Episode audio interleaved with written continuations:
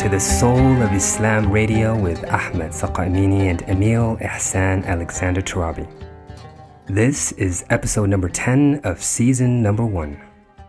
My name is Ahmed, and I'm a researcher in atomic molecular optical physics, a spoken word artist, and deeply committed to sharing the fundamental connection between science and spirituality with our community and beyond.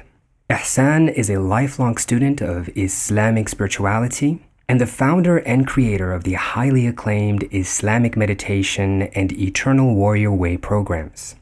He's a spiritual coach, writer, and speaker committed to the evolution of consciousness within the global community. The Soul of Islam radio podcast is dedicated to sharing the deeper dimension of Islam and supporting your personal growth and spiritual development. Today's podcast will draw its inspiration from the Deliverance from Error, also known as Al Munqidh min al Dalal. It's an autobiography of Imam Abu Hamid al Ghazali. This piece of work was written almost a millennium ago, but is still considered to be profound and fruitful in its insight regarding a seeker's spiritual path to the divine reality.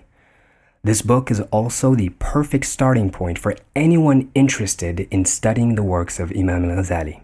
And of course, joining me to discuss the spiritual implications and significance of this remarkable piece of work is my good friend and brother, Ihsan. Assalamu alaikum. How are you feeling today, brother? Assalamu alaikum wa rahmatullah. Alhamdulillah wa shukrillah. Imam Ghazali was one of the great figures of Islamic history, Islamic scholarship, and Islamic spirituality he came to be known as Hujjatul Islam, the proof of Islam. And as he explains in Al Munqidh min Dalal, that the personal transformation that he went through and what led him to such a personal awakening and transformation, it's an incredible story, and I'm looking forward to this episode. Likewise, so let us begin. Bismillah ar-Rahman ar-Rahim. Now, Imam Abu Hamid al-Ghazali is of Persian descent he lived in the 11th century AD, 5th century Hijri. He dabbled with theology, philosophy, and mysticism, and of course was given the title of the Proof of Islam, Hujjatul Islam, for his remarkable contributions and insight. He was essentially considered the mujaddid of his time, the renewer of the faith, because his works revolutionized and revived many aspects within Islam. Uh, some of his major works include The Alchemy of Happiness, The Revival of the Religious Sciences, The Beginning of Guidance, The Just Balance, and many more. Now, this book, The Deliverance from Error, Al-Munqidh min al-Dalal, is powerful, unlike any autobiography out there, because it invites the reader to walk in his shoes, to build a personal relationship and see the world from his perspective. Uh, Imam al Ghazali was a seeker, the definition of a seeker. He truly walked the path and he had a thirst for knowledge. He sought after knowledge and wanted to know the essence of it, the reality of what knowledge was, and ultimately to know and to be in the divine presence. SubhanAllah, when I picked up this book, you know, from the first page, I felt like Imam al-Ghazali knew who I was. He, he, he immediately comforted me to say, okay, I know why you're picking up this book. And I want to reassure you that the answers that you're looking for, inshallah, will be in this book. And he does that by narrating his story, his experience with his search for the ultimate truth, the ultimate reality subhanallah, he had this curiosity about everything around him. He wanted to constantly feed his curiosity. He didn't just want to accept an answer. He wanted the truth. He wanted to unveil. He wanted to deepen the roots of his faith within his own heart. He refused to be a muqallid, to follow the idea of taqlid, which is to blindly follow. And that idea, that way of thinking, that way of blindly following, he was able to strip that away from him at a very early stage, at a very young age, which actually allowed him to pursue knowledge the way that he did. In the entire book, I felt that Imam al Ghazali had this strong need, this aspiration to seek the truth. And it was dominant in his entire life. And then I later realized that this characteristic, this quality, is not just present in Imam al Ghazali, it is actually inside every individual. But it manifests itself completely different in every human being.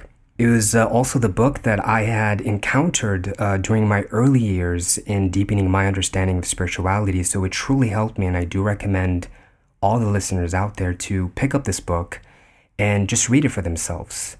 It's an invitation to want to understand the nature of walking the path. Now, Brother Ihsan, what was your take on the book? MashaAllah, it's not surprising to see that it is so easy to relate to Imam Ghazali's story and his personal journey.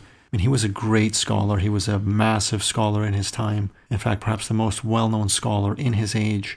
Yet, because he was a true seeker, he was a seeker seeking truth. He was not content, like you said, with just simply accepting what was given to him. He truly wanted to experience reality for himself, which is the characteristic of any seeker. All of us can relate to that. So, his path, his journey, his deliverance from error is a journey, it's a path that so many of us, especially the seekers among us, people who are listening to this podcast, can relate to.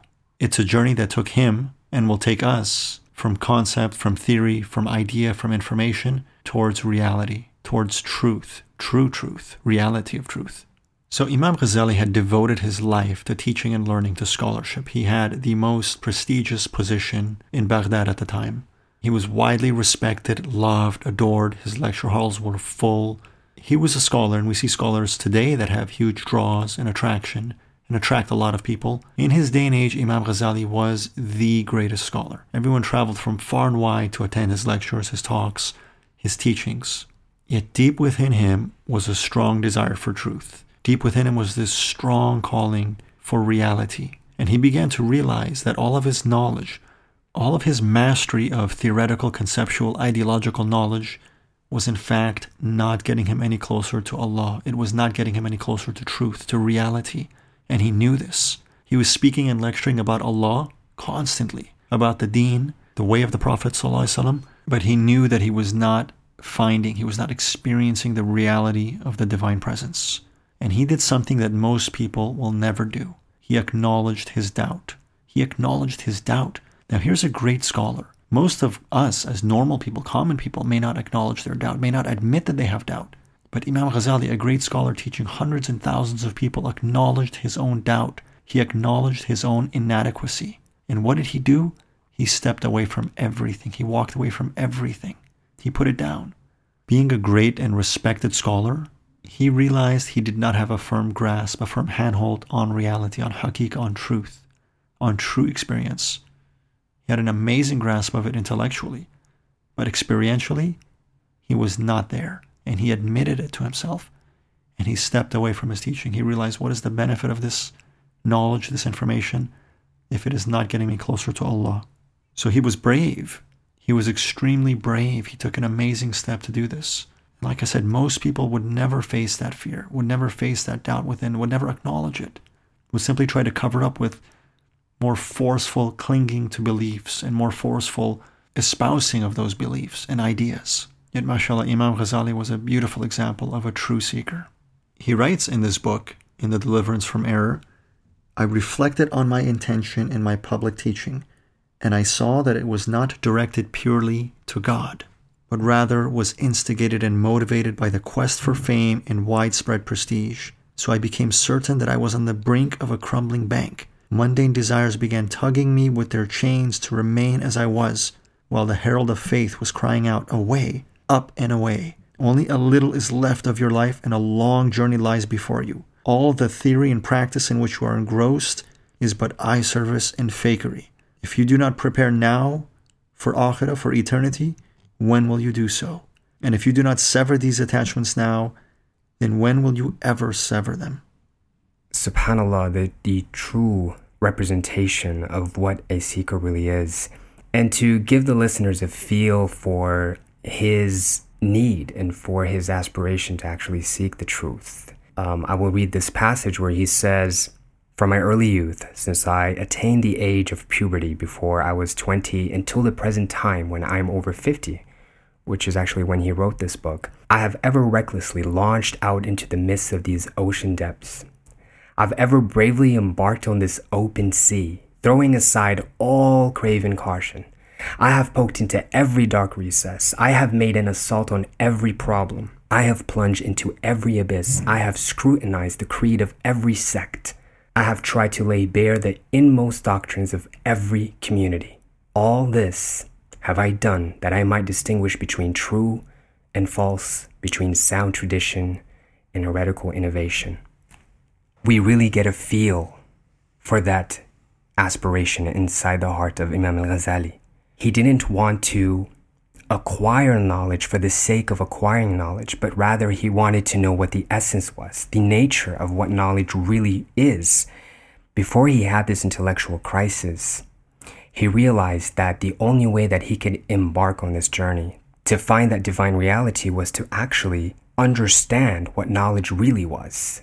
You know, he says to begin with, what I'm looking for is knowledge for what things really are, so I must undoubtedly try to find what knowledge really is. He, he realized that knowledge in its entirety were nothing but veils that veiled him away from, from Allah, from the Creator.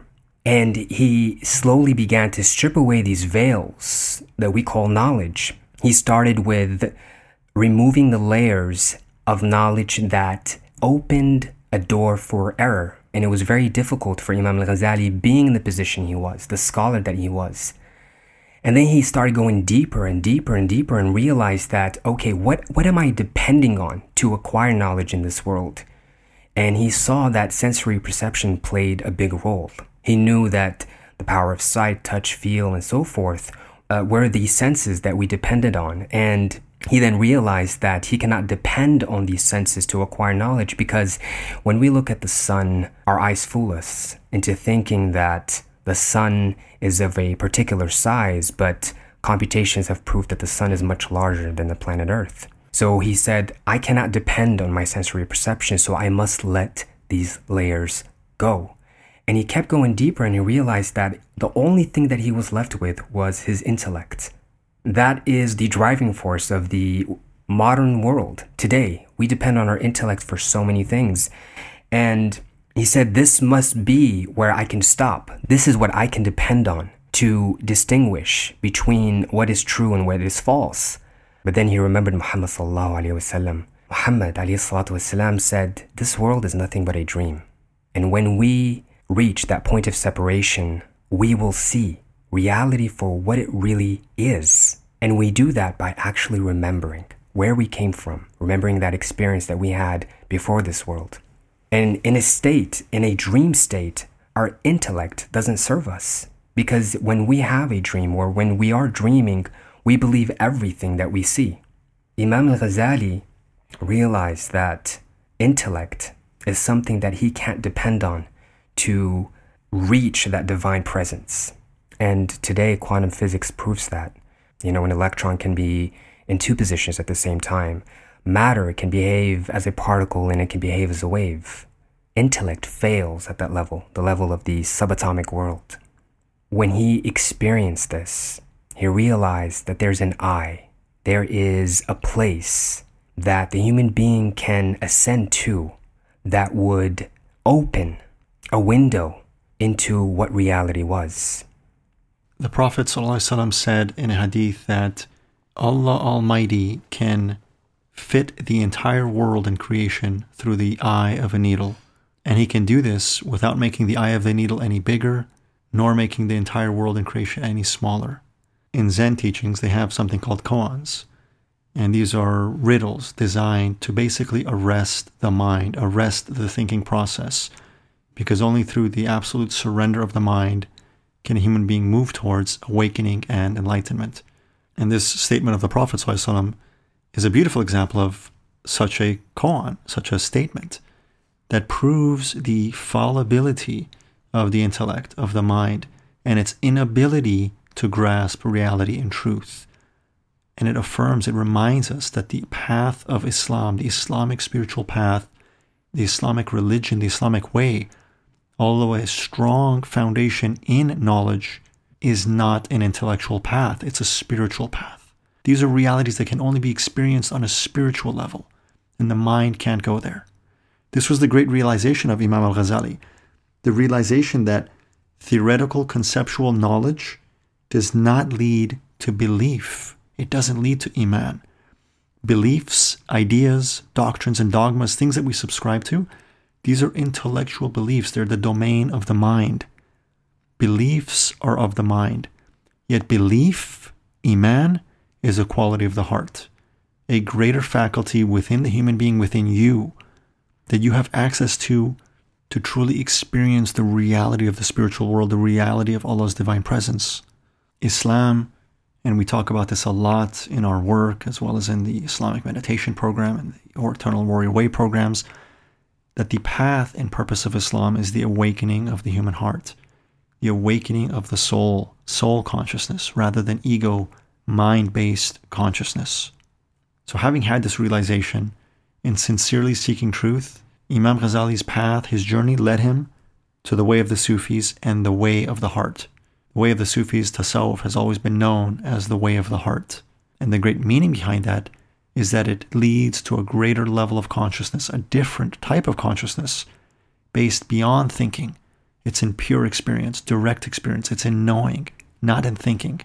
The path of tasawwuf is the path of awakening the human heart. It's awakening the soul. It's about awakening the human being. It's the path of realization.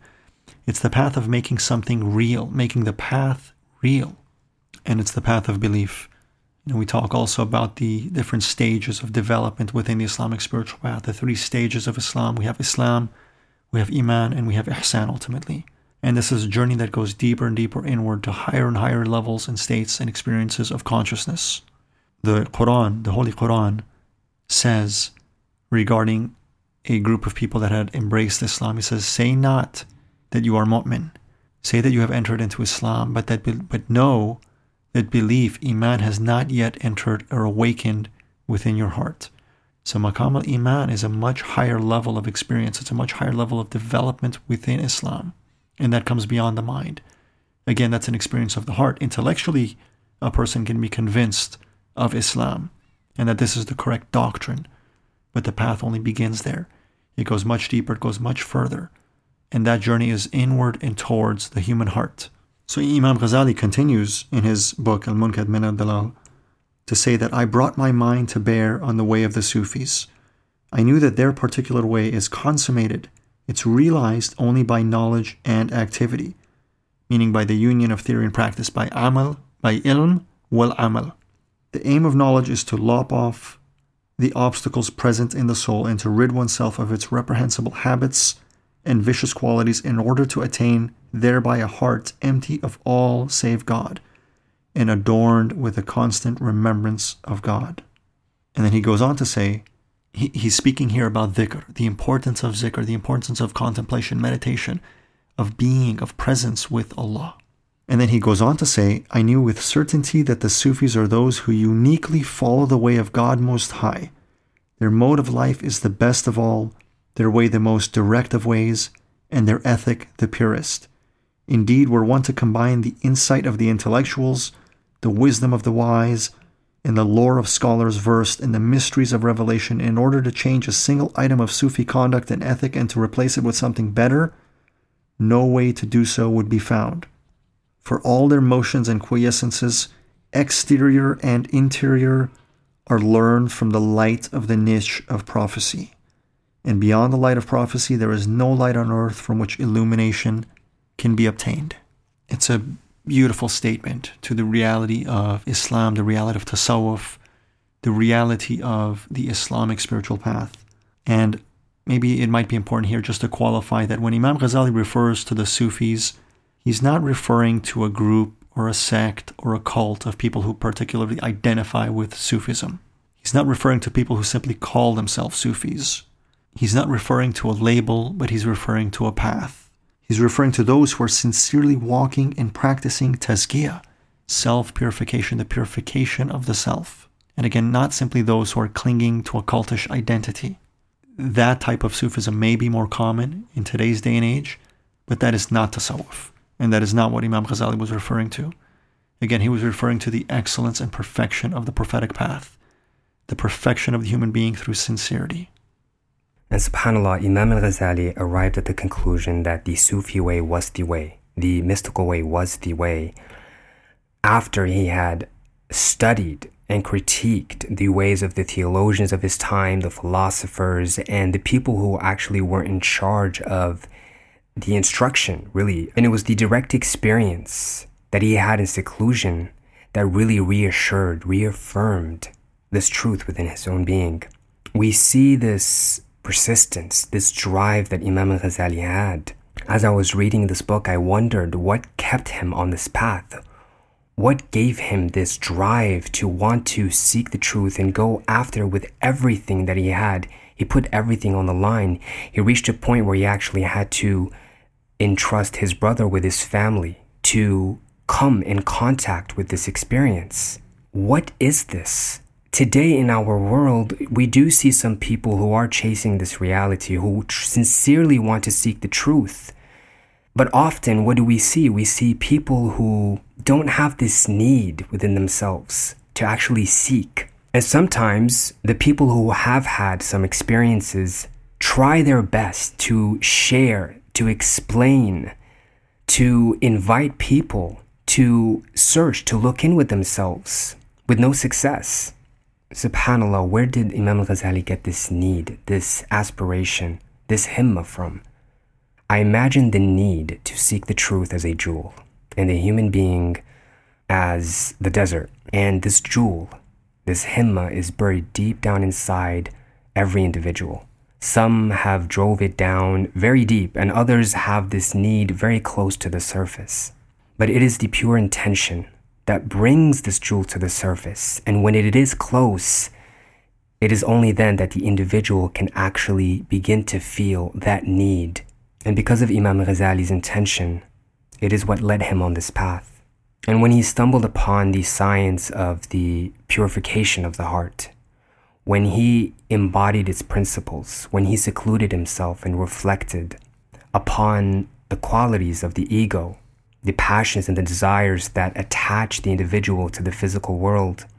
His heart became that compass that directed him in the world, that pointed him towards truth and away from falsehood. And I felt that the real reason why Imam al Ghazali was given the title of the Proof of Islam because he truly walked in the path of Muhammad.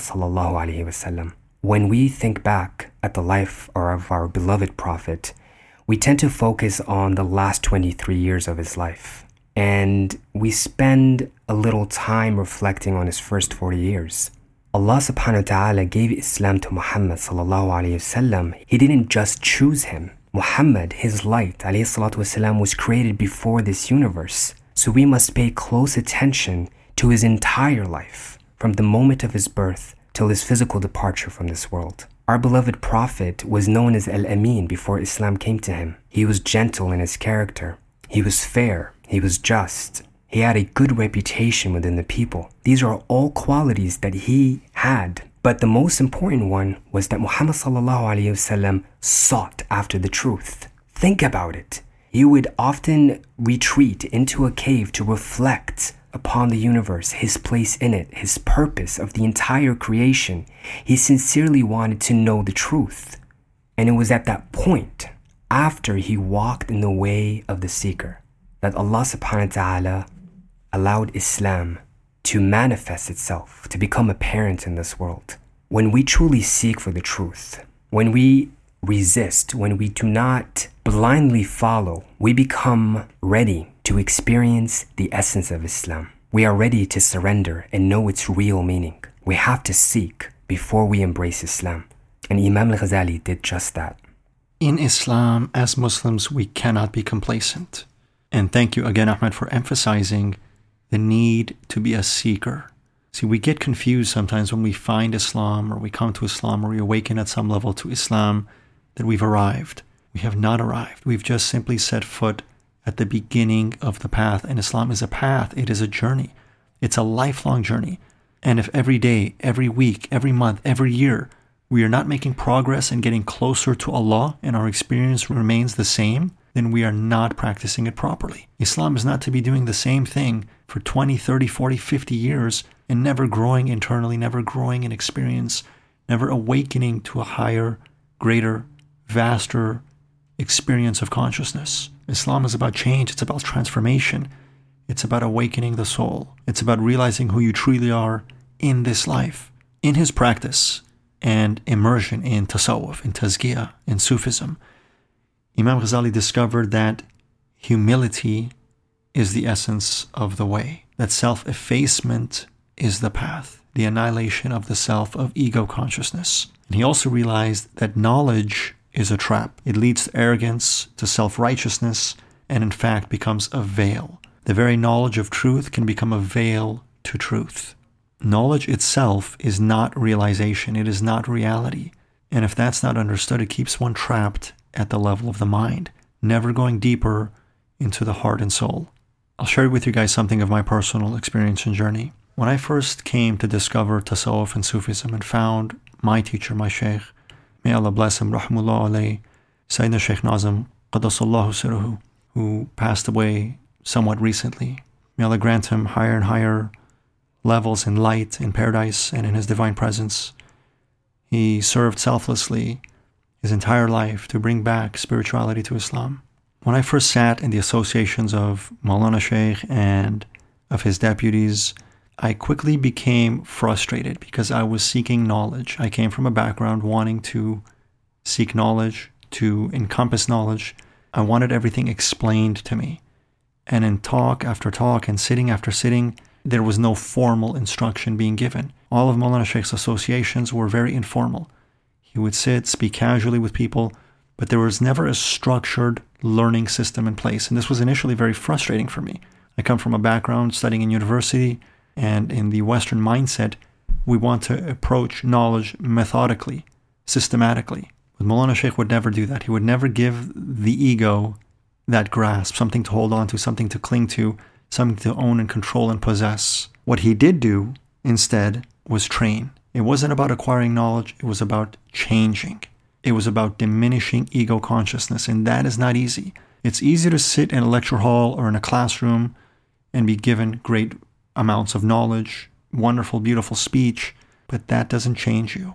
And you'll see on the circuit many people sometimes just following different scholars and enjoying their presentations, but knowledge itself doesn't change you. Change comes through practice. It comes, and in Tasawwuf and Sufism, in Tazkiyah, it comes through the purification and the annihilation of the self and of ego consciousness. And that is not easy. That is not an easy experience.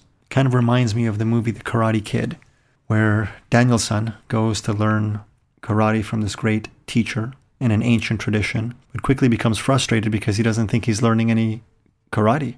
Instead, he's waxing on, waxing off cars, cleaning the house, doing mundane chores, and finally becomes frustrated. And at that point, the master then instructs him, shows him, and if you haven't seen this movie, it might be a good oldie to check into again. At that point, the master shows him that he has been training him all along, but not in a way that would inflate his ego, not in a way that would fill him with pride and arrogance, but rather with humility.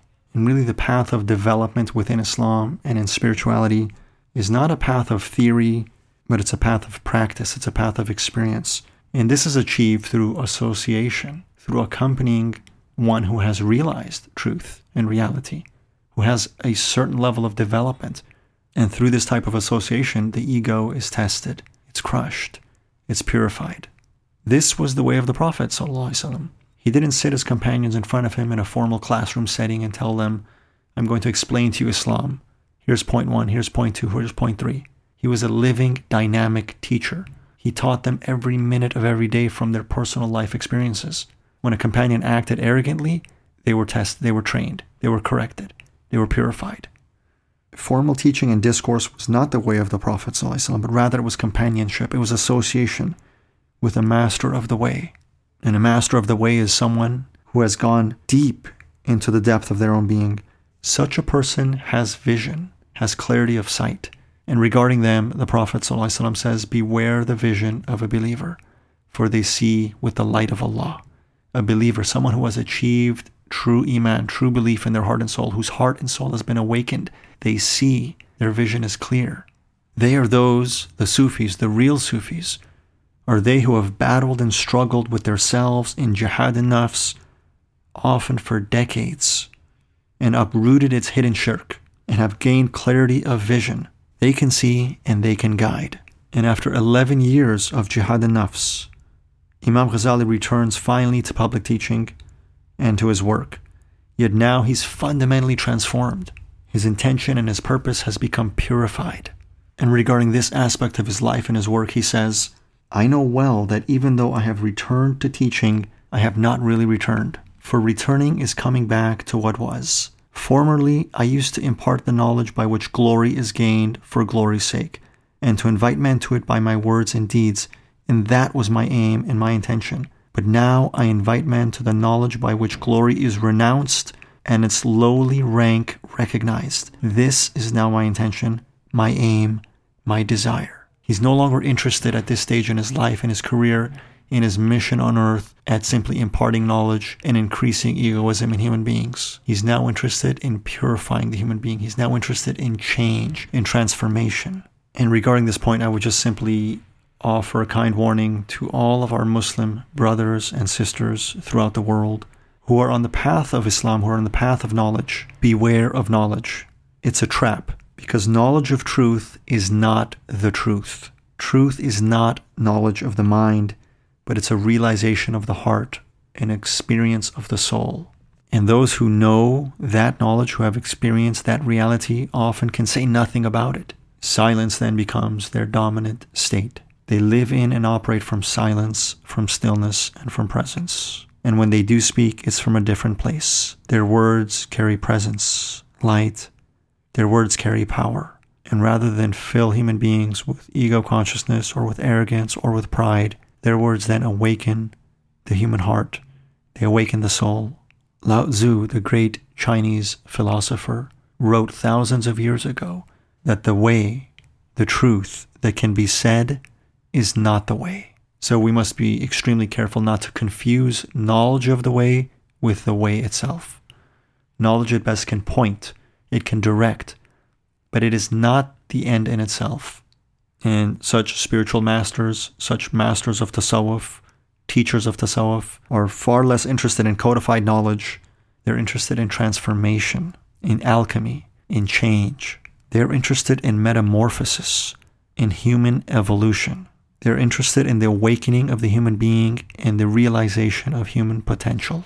Allah subhanahu wa ta'ala says in hadith Qudsi that the Prophet relates, I was a hidden treasure and I wanted to be known, so I created. Allah says He wanted to be known, not known of, but to be known, to be felt, to be experienced. And the mind cannot go there. Your mind cannot take you to the divine presence. On this journey, to go deep into Islam and into Iman and into Ihsan, you will have to leave your mind behind. You will have to learn to surrender, instill that mind, and rein it in so that the heart can take precedence over your experience. As Muslims, we must learn to enter presence and to transcend the mind, to go beyond knowledge to where knowledge is meant to lead us. Knowledge is a means, it is not the end.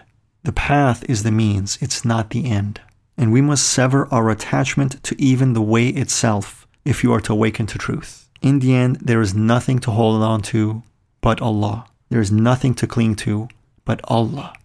Not the way, not knowledge, no support except Allah. Illallah. La ilaha illallah. There is no God, no support, nothing but Allah.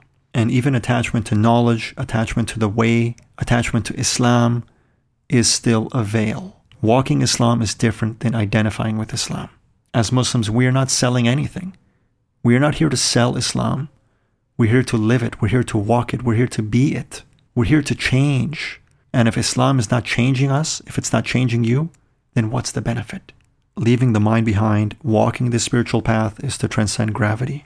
It's to transcend, to let go of all attachments to dunya, to surrender the density of our beings that binds us to this lower world, our destiny is in the heavens, it's in the divine presence, and our destiny is to ascend. And to do so, we must purify ourselves of all attachments and false idols. Now, I will again clarify that this doesn't mean to not have, to completely renounce the world altogether. What this means is to be free from dependence and need upon anything other than Allah. It's actually a paradox. Because when one has Allah, you have everything. You have the entire kingdom when you have the king.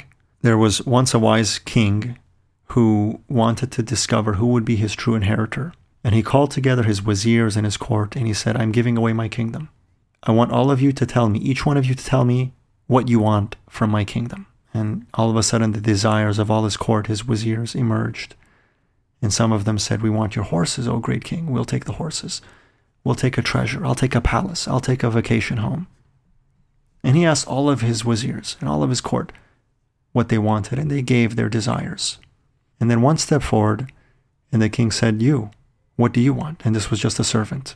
And this man then said, I want you, O king. And then the king smiled, because he saw that there was a Sufi among them. He smiled because he knew then that he had found his inheritor. And then to help instruct the others, he said, You want me? Why me? Why not the gold? Why not my horses? Why not my palace, my kingdom, my castle?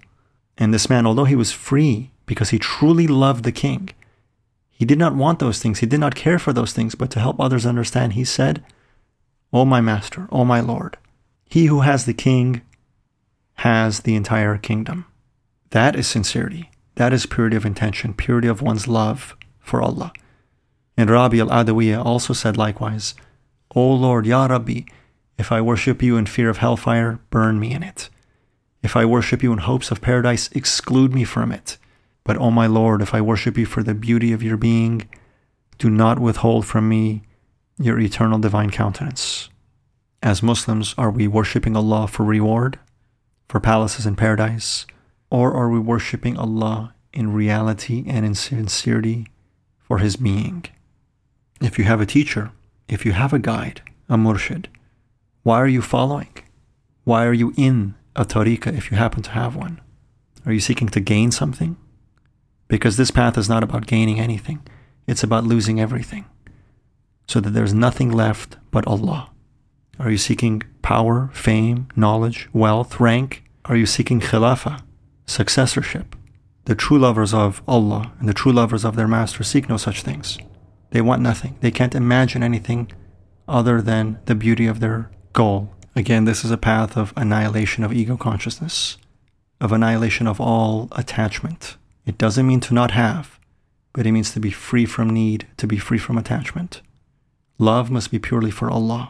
And subhanAllah, when love is purely for Allah, there's no limit to what Allah gives or what flows through that open channel. There are no gods but Allah, and we cannot worship even Islam at the expense of worshipping Allah. That is hidden shirk, and in fact is a worship of the self because we're worshiping our identification with an idea, a label, rather than worshiping Allah. They who most vehemently attempt to impose religion upon others, their beliefs, their ideas, their dogmas, their way of thinking, are in fact committing a form of shirk, a form of hidden unbelief. And that is not worshipping and serving Allah. One does not serve Allah in that way. Instead, it is serving the ego, and Allah says in the Holy Quran, La ikraha fidin, there is no compulsion, no force in religion. There's no need to convince, to force, to manipulate, to get others to agree with you on anything. Our job as Muslims, as believers, as Sufis, is to serve, is to heal, it's to make whole, it's to love. And Allah subhanahu wa ta'ala in the teachings of the Prophet says, invite to the way of your Lord in the best of ways, with beauty, with love, with sincerity, with selflessness. It's not about converting people to a belief system or an identity. It's about facilitating change. It's about healing. It's about transformation. It's about awakening our species.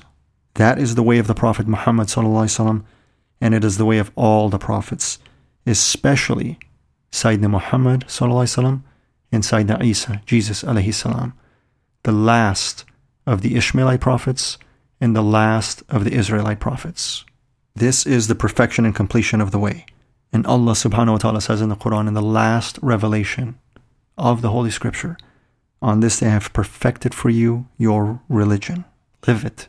SubhanAllah, we need to be the change in the world. We expect to see any change. We need to come to the realization that experiences can only be tasted. Such experiences transcend the intellect, our senses, and knowledge in its entirety. When we come in direct contact with the divine presence, we experience. Sometimes it is the attribute or an attribute of the divine that can be manifested in us. But subhanAllah, it is a personal relationship. It is meant to be between the divine and his servant.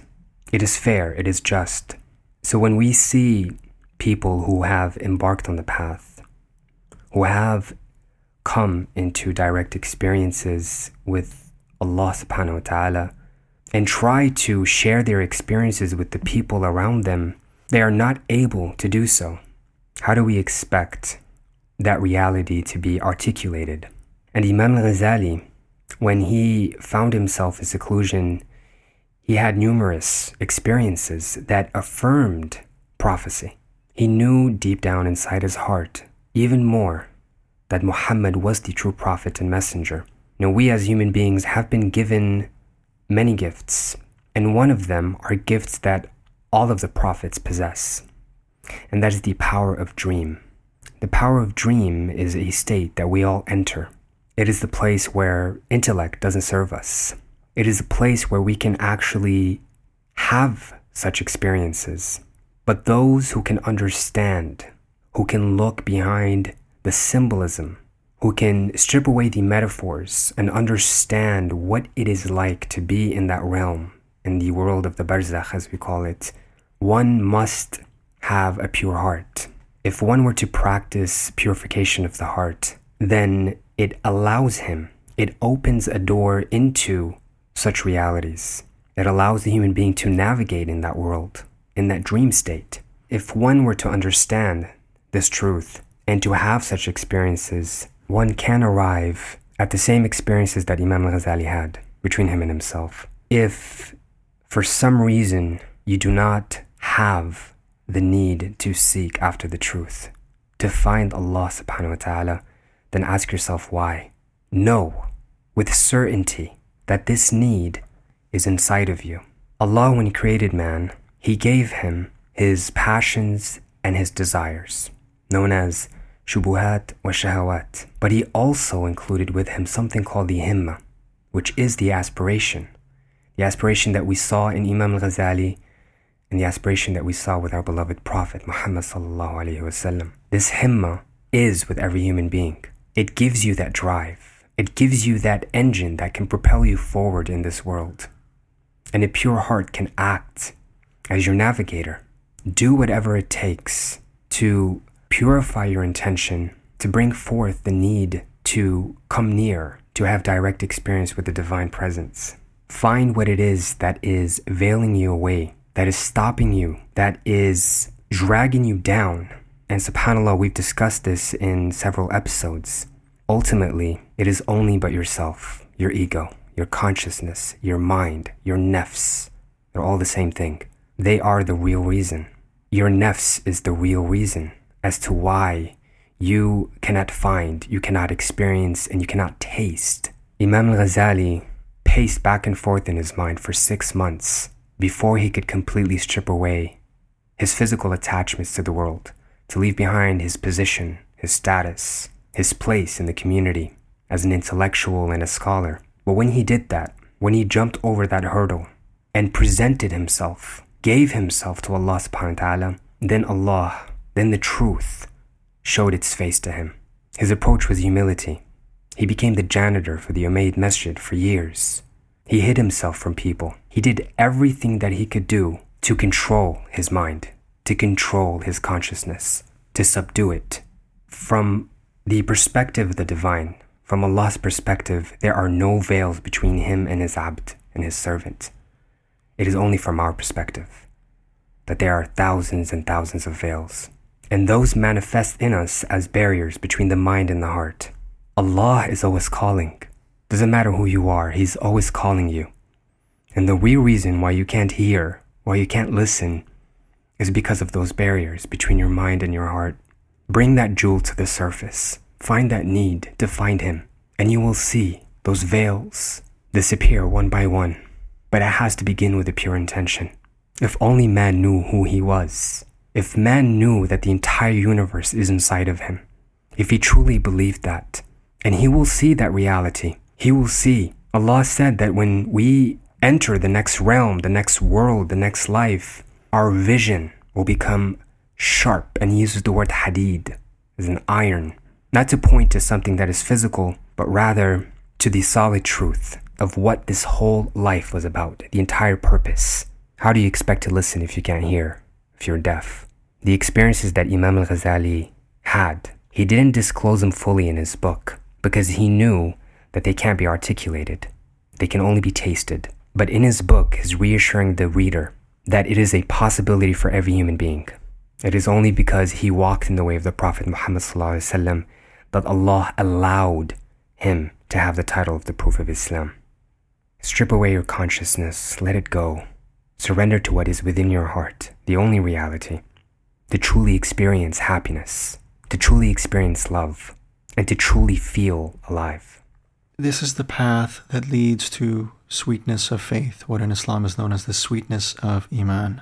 And in a program I was attending with Sheikh Muhammad Yaqubi on Imam Ghazali's Alchemy of Happiness, Sheikh Muhammad stated that Imam Ghazali had said, This is a knowledge that is not learned, but rather experienced, tasted.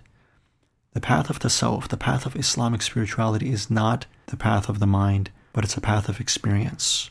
After Imam Ghazali's over a decade of walking this path and struggling and experiencing tasawwuf and tazkiyah, he comes back to write Ihya Ulumuddin, the revival of the religious sciences, which is one of the most important books of Islamic scholarship ever written.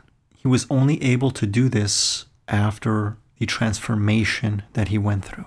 And it's important for us to remember and to realize that the preservation of Islam is not in books. It's not in knowledge or intellectual knowledge, or it's not in theory, it's not in history, but the preservation of Islam is in a realized human being, in a human being in which Islam has become real. That is how Allah preserves His religion. And that is the way of the Prophet Muhammad, who never formally compiled the way or even the Quran. These are things that the Ummah did afterwards. And yes, it was necessary, but it was also a trap. Because with the formalization of knowledge, with the canonization of knowledge, the essence becomes lost. Sheikh Nazim Rahmullah always used to say that institutionalization destroys sincerity, and hence the very birth of Sufism in the early history of Islam. The Mutasawwifin, the Zahidin, emerged to preserve sincerity, to preserve purity and perfection of the way. There was a similar experience in another great figure in Islamic history, Jalaluddin Rumi. He also was, like Imam Ghazali, a great scholar of knowledge. Yet he only understood the way when he met his spiritual master, his teacher, his guide, Shams Tabriz.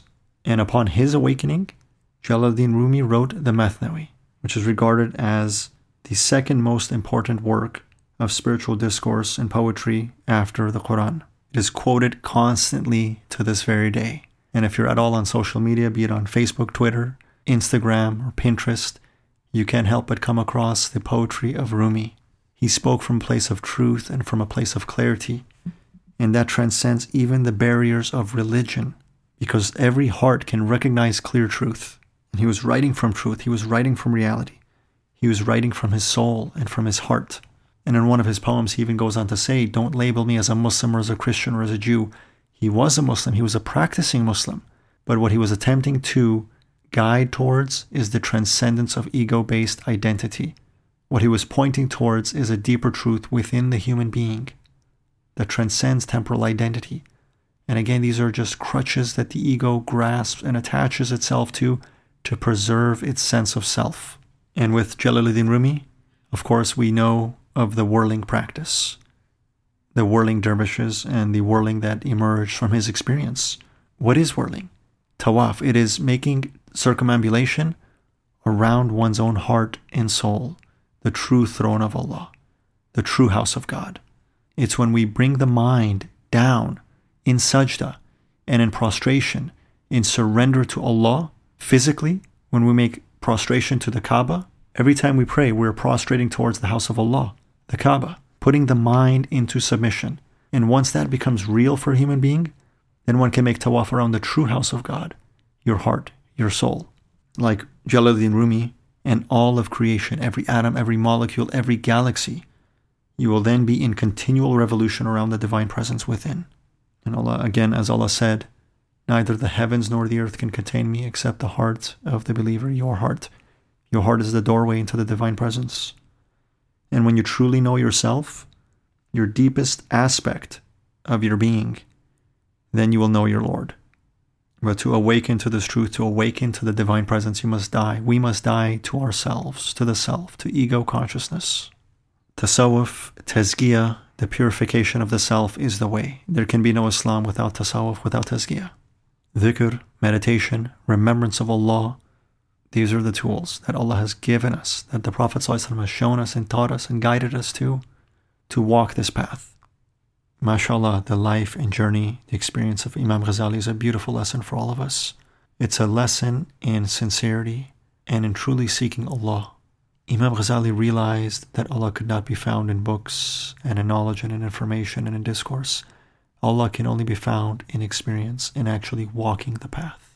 May Allah subhanahu wa ta'ala guide us to learn from His example, from His light, from His life, and inspire our hearts to be connected to the Prophet sallam and his way, and the way of the pious ulama, the sincere scholars, who combined amal with ilm, who combined true action with knowledge, and so attained to truth, and to sincerity, and to purity of being, who became empty vessels of Allah freed from the cages of their bodies, and through whom Allah's light shined. May Allah keep us in the company of them in the company of the prophets, and in the company of good and blessed souls seeking His divine presence. Believe that there is a seeker imprisoned within your own being. Know that the voices of the mind, of your own consciousness, will try to convince you otherwise. Believe that your heart is a portal into the divine presence. Within it is a faint call from Allah that can be heard once the barriers have been torn down.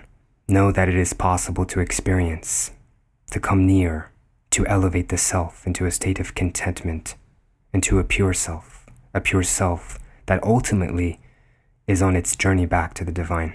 Remind yourself every day of your purpose, and if you haven't found it, find it.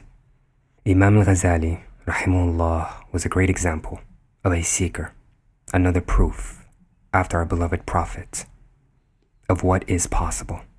When we die, we will wake up to the divine reality, and the life that we lived in this physical world, this dunya, will feel like a couple of days. It will truly feel like we were in a dream state. Know that it is possible to wake up now, here and now. And Allah, because of His generosity and His mercy, made this possible for Imam al Ghazali during his lifetime. When he was near his death, Allah sent the inspiration into his heart that he was about to meet his Lord. And upon feeling that inspiration, he wrote a letter. He said, Say to my friends, when they look upon me dead, weeping for me and mourning me in sorrow, do not believe that this corpse you see is myself. In the name of God, I tell you it is not I. I am a spirit, and this is not but flesh. It was my abode and my garment for a time. I am a treasure, my talisman kept hid, fashioned of dust which served me as a shrine. I am a pearl which has left its shell deserted. I am a bird, and this body was my cage, whence I have now flown forth, and it is left as a token. Praise to God who hath now set me free. This brings us to the end of this episode. May Allah strengthen us. May Allah inspire us. May Allah give us the ability to emulate the character, the life, and the way of the Prophet Muhammad sallallahu alaihi wasallam. May Allah allow us to be an example of His way. May Allah help us bring the need, bring the himmah to seek Him to the surface. May He give us the necessary tools to purify ourselves so that we may use our hearts as guides in this world.